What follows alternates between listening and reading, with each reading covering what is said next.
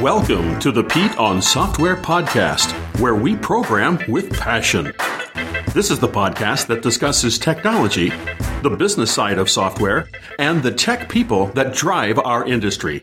And now, here's your host, Pete Shearer. Hi, and welcome to episode 5 of the Pete on Software podcast. I'm recording this on Monday, January 27th, 2014. Today I have my first interview episode, and I'm honored to have Matt Groves on as my first ever guest. Matthew D. Groves is a guy who loves to code. It doesn't matter if it's enterprisey C Sharp apps, cool jQuery stuff, contributing to open source software, or rolling up his sleeves to dig into some PHP. He has been coding professionally ever since he wrote a quick basic point of sale app for his parents' pizza shop back in the 90s.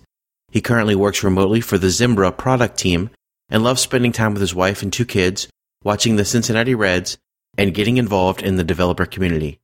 He is the author of AOP in .NET, published by Manning, and also a Microsoft MVP. And now, the interview. Hi, Matt. How are you doing? Hi, Pete. I'm doing great on this really cold January day. Yeah, no kidding. Glad to be inside. So thanks for being on my show. Well, thanks for having me. I appreciate it. Thanks. So how did you get to become a programmer? Like, why is this what you do? Well, it's it's a long story, but I suspect it's like many other people. My dad did some punch card programming in the 70s, and so he brought home a TRS-80 one day and taught me a little bit of BASIC. And, I was 8 years old or something like that, and I really enjoyed doing it, and I very quickly surpassed his expertise in BASIC, and I sort of became the computer guy of my extended family. I just decided that I wanted to be a programmer. I kept tinkering. I did an internship. I went to college, etc. And here I am today. Yeah, it's a lot like my story, actually, except my dad wasn't a programmer, but he was interested and had computers in the house and kind of similar thing. I noticed from your bio, you started with some quick basic stuff on there, I believe, and, you're obviously all the way where you are now. So how do you stay current? How do you make sure that you always know what's going on now in the industry? Yeah, again, probably not too different. I read a lot of Twitter. I follow a lot of people on Twitter, and I make it a point to follow a pretty diverse crowd on Twitter, not just .NET or C Sharp, but people from all types of technology backgrounds. I read a few blogs. I also go to a ton of conferences and user groups, to speak, often cases, but also just to attend and watch other speakers present on topics that are sometimes outside my day-to-day work. So not just other technologies like Java or Ruby, but also just different areas, design, economics. Mm-hmm. And I try to find something that I can apply. Maybe 99% of it is not applicable, but for every 1% I can get, I feel like that's a gain. Oh, that's great. That's great. I do. It is a lot like I do, and I definitely can relate to going and attending sessions and just hoping to find one little thing that you can apply. Yeah. You should be able to apply something out of anything. Every person could teach you something. So yeah, I agree. I like that. So, as we talked about a little bit in your bio, you wrote a book, AOP for .NET. And so tell me a little bit about what is Aspect Oriented Programming? Yeah. AOP is essentially, it's basically a way to clean up the clutter caused by cross-cutting concerns in your code. It's something that's complementary to object-oriented programming, but it tackles problems in a way that plain object-oriented programming really can't do. Just a little history. It was first developed at Xerox PARC in the late 90s and came out of a research effort. These guys were analyzing large object-oriented programming projects, trying to figure out some of the root causes of bugs and defects. And out of that came this whole idea of AOP and writing aspects. Okay. There's some words we've kind of thrown in there. I heard cross-cutting concerns, aspects, and there's some other words that came up I'm seeing in your book, advice, tangling, scattering. So what are some of those things and what do they mean? Yeah. How do they affect us? Why are they bad or why are they good, depending on which word they are? Yeah. Well, one of the main issues I saw when I first started to write this book, and I was doing a lot of presenting and blogging about AOP. And one of the issues I came across was that there's a lot of academic language involved in describing AOP. And I wanted to write a book to sort of cut through that because, AOP has a very academic background. And I wanted to write a book that was a little more accessible. But there are some terms that you do need to know to understand AOP or at least get started with it.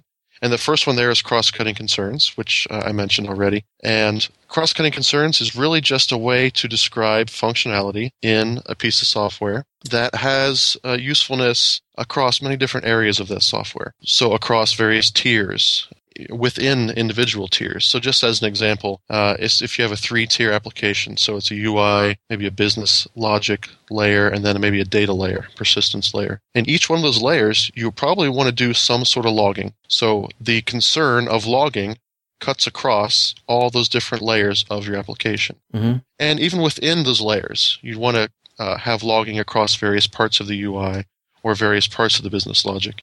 So it's a piece of functionality that can be useful across many different parts of an application. And the reason this came about, it goes back to that research paper. And they were analyzing these large programs. And they found lots of different problems. But one of them they really zeroed in on was this phenomenon of tangling and scattering. So the idea of tangling was that you'd have a business module, which is a class, and it has several methods in it. And all these methods, they are very cohesive, they are following single responsibility principle, they're well written, and so on. But that's not the code that makes it into production. What makes it into production is that same piece of code, but you'd add logging to it. So in a method to say, return me the all the nearby car dealerships. Well, that method would maybe call a web service or call some sort of data repository. But you'd also have to add in some logging there, say at the beginning, when this method was called, who called this method, what parameters were passed in. And then when the method was done, you'd have to log, well, it took this long to run, and this was the return value, and so on. So you'd have this logging code at the beginning and logging code at the end, and it would get tangled up with the actual business of this module. So that was the tangling that they identified. Okay, so then do you have to, is this just a way for me to write my code differently, or is there something that what makes my code, kind of follow AOP then? Right. So the idea was if we identify this tangling, and we see this tangling takes place in multiple places, dozens of classes and hundreds of methods, it's sort of scattered around there. What we'd rather do is take out that code. Let's call it the red code of the logging. And let's call the main logic the green code. We take that red code and put it into its own class and somehow reuse it across those methods so that we have the green code all by itself and the red code all by itself. And so the way to address this is by writing an aspect. So the aspect is a class that can hold that red code that says, okay, at the beginning of the method, log, at the end of the method, log. And then we tell our tool where to apply those aspects. And that process of combining them together is called weaving. So there's two more of your terms there, weaving and aspect. Okay, so is this, so you said you put this in another class. So is it injected in there somehow? Or is it is it a compiler trick? How does that all work? Yeah, that depends on the tool. So the weaving process can take a couple different forms. The most common ones is compile time weaving. So it actually, with PostSharp, for instance, you define an aspect, which is a class, but it's also an attribute. And you could place the attribute on whatever method you want to place it on. And then it would compile as normal. But then the PostSharp program would take over. It's called a post-compiler because it runs after your compiler. And it sees where you put those attributes. And then it modifies the code based on the aspect that you wrote. So it actually manipulates the IL after you've compiled it. So if you went and decompiled that program, it would look different than what you first wrote. So it actually manipulates the IL. But there's another way to do it, which is runtime weaving. It won't actually modify your code, but what it will do is it'll actually generate proxy classes at runtime. So classes, again, that you didn't write, it'll generate classes for you based on the aspect that you wrote. And they will just intercept any calls to that object and take care of the logging. So in either case, you have all the aspect code over by itself, and you have the business module code by itself, and you can reuse them, and you don't have the mixture of tangling of spaghetti code that you had before. So does PostSharp do them both of those ways, or is that just configuration, or is that just how some different frameworks work? Yeah, PostSharp is a post-compiler, so it's just at the IL manipulation level. Mm-hmm. And the most popular one at the runtime level, at least by my estimation, the one I focus on in the book, is called Castle Dynamic Proxy. Okay. So one of the things that, you mentioned logging, which almost every AOP demo I've seen involves logging, maybe something with error handling or some kind of bounds checking or something maybe, but Sure. What are some of the other usages that are really good candidates for something that might be, if someone looks at their code and what's a smell that they might see, they might be able to pull out to an aspect? Yeah. Yeah, logging and error handling are sort of the low-hanging fruit. It's like the 101 level of AOP. And there's a good reason for this. You get a lot of value for not much effort, and it's relatively easy to demonstrate. But there are lots of cross-cutting concerns that you can apply AOP to, and I cover several of these in the book with some real examples. But one I use for at my full-time job is in our product we have a caching aspect. So typically with caching, you want to perform a check to see if a value is in the cache. Mm-hmm. If so, retrieve that value.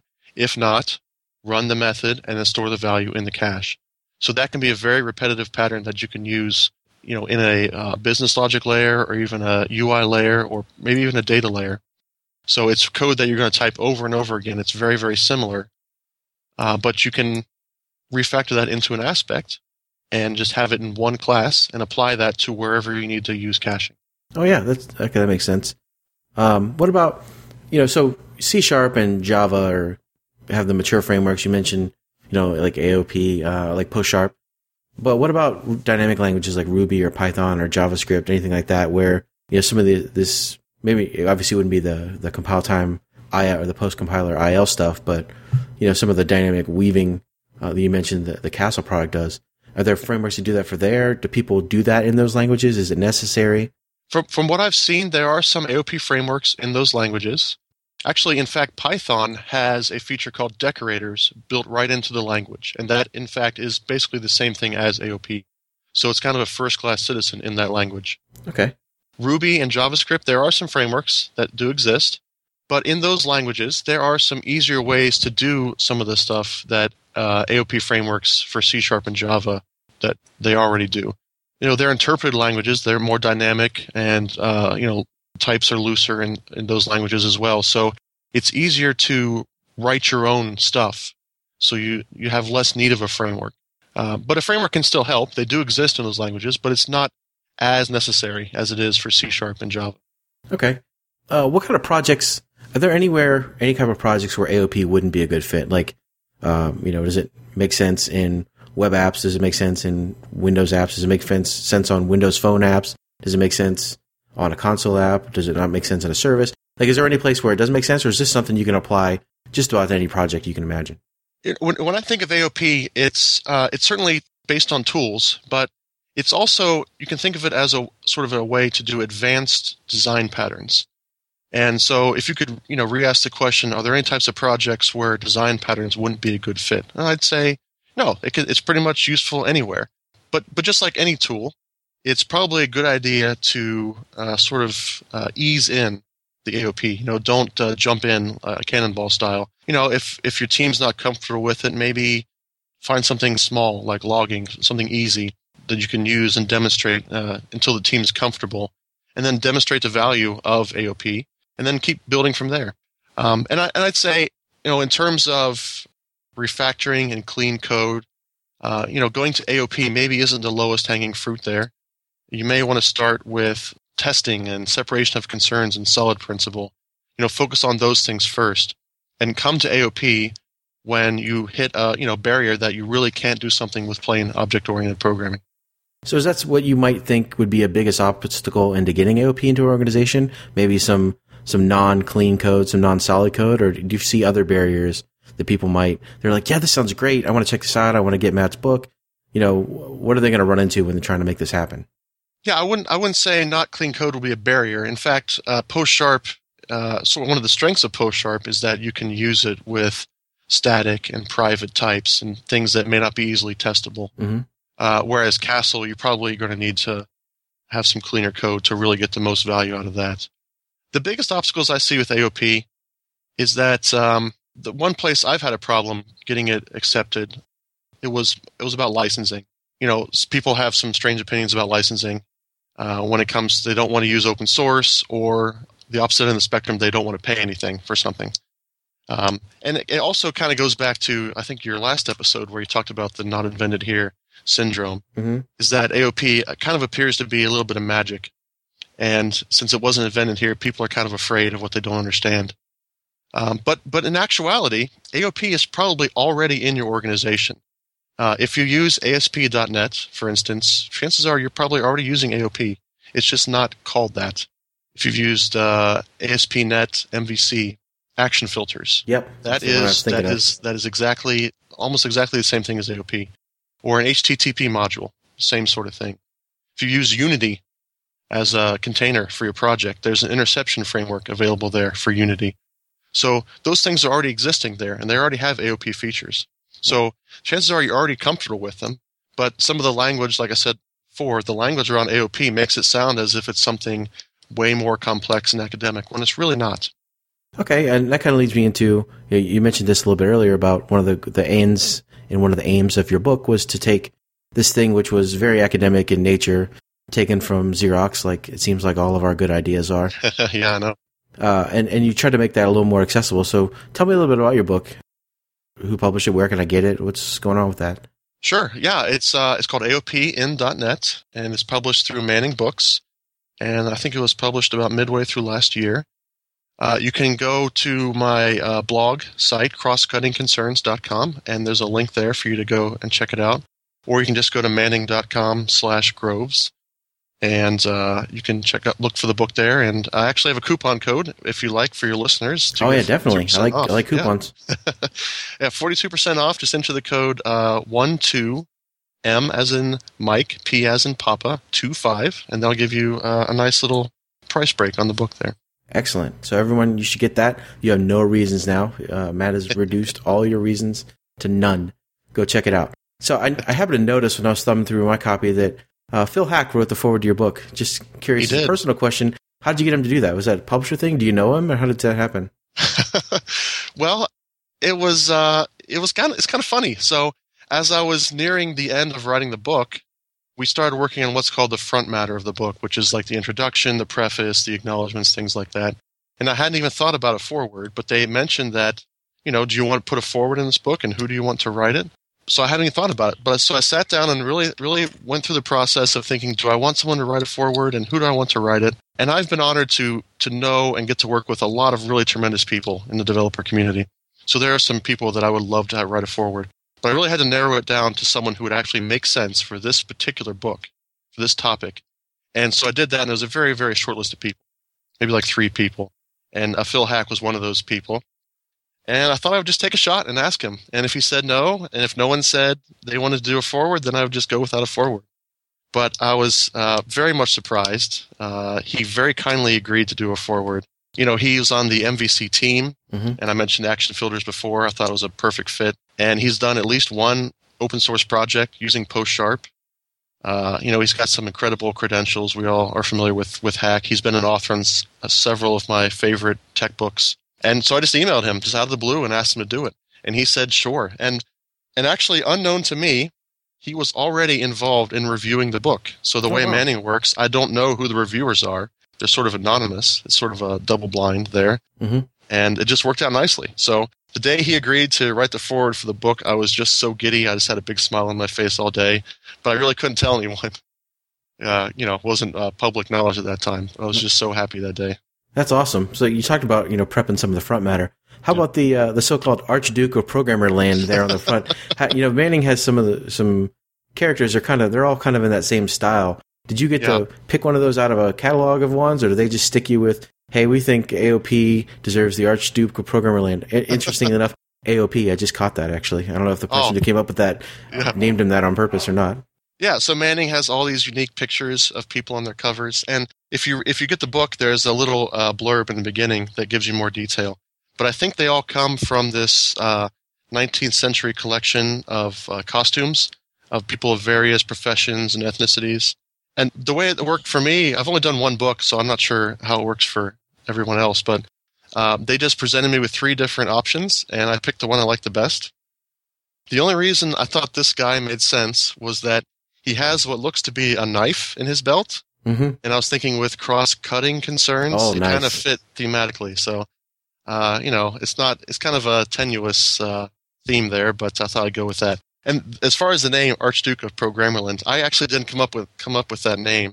A friend of mine here in Columbus, Mark Greenway, actually dubbed him that to match the acronym, as you just discovered, AOP, Arch2Gov Programmer Language. So that's nice. The whole. I like the name, so I thought I'd stick with it. Nice. Well, Matt, thank you very much for your time today. I appreciate it, and thanks for letting everybody know a little bit more about AOP. Thanks for having me on, Pete. All right, thanks. All right, my very sincere thanks again to Matt Groves for coming on and being the very first Pete on Software podcast interview guest and my guinea pig. You can find his blog at crosscuttingconcerns.com. He's on Twitter as @mgroves, and his book is at manning.com/groves. And remember, you can get 42% off if you use the promo code 12MP25. As always, you can find me on Twitter as @PeteOnSoftware, at my blog, PeteOnSoftware.com, where you can contact me through my About page or find the show notes through the podcast tab. Thanks for listening.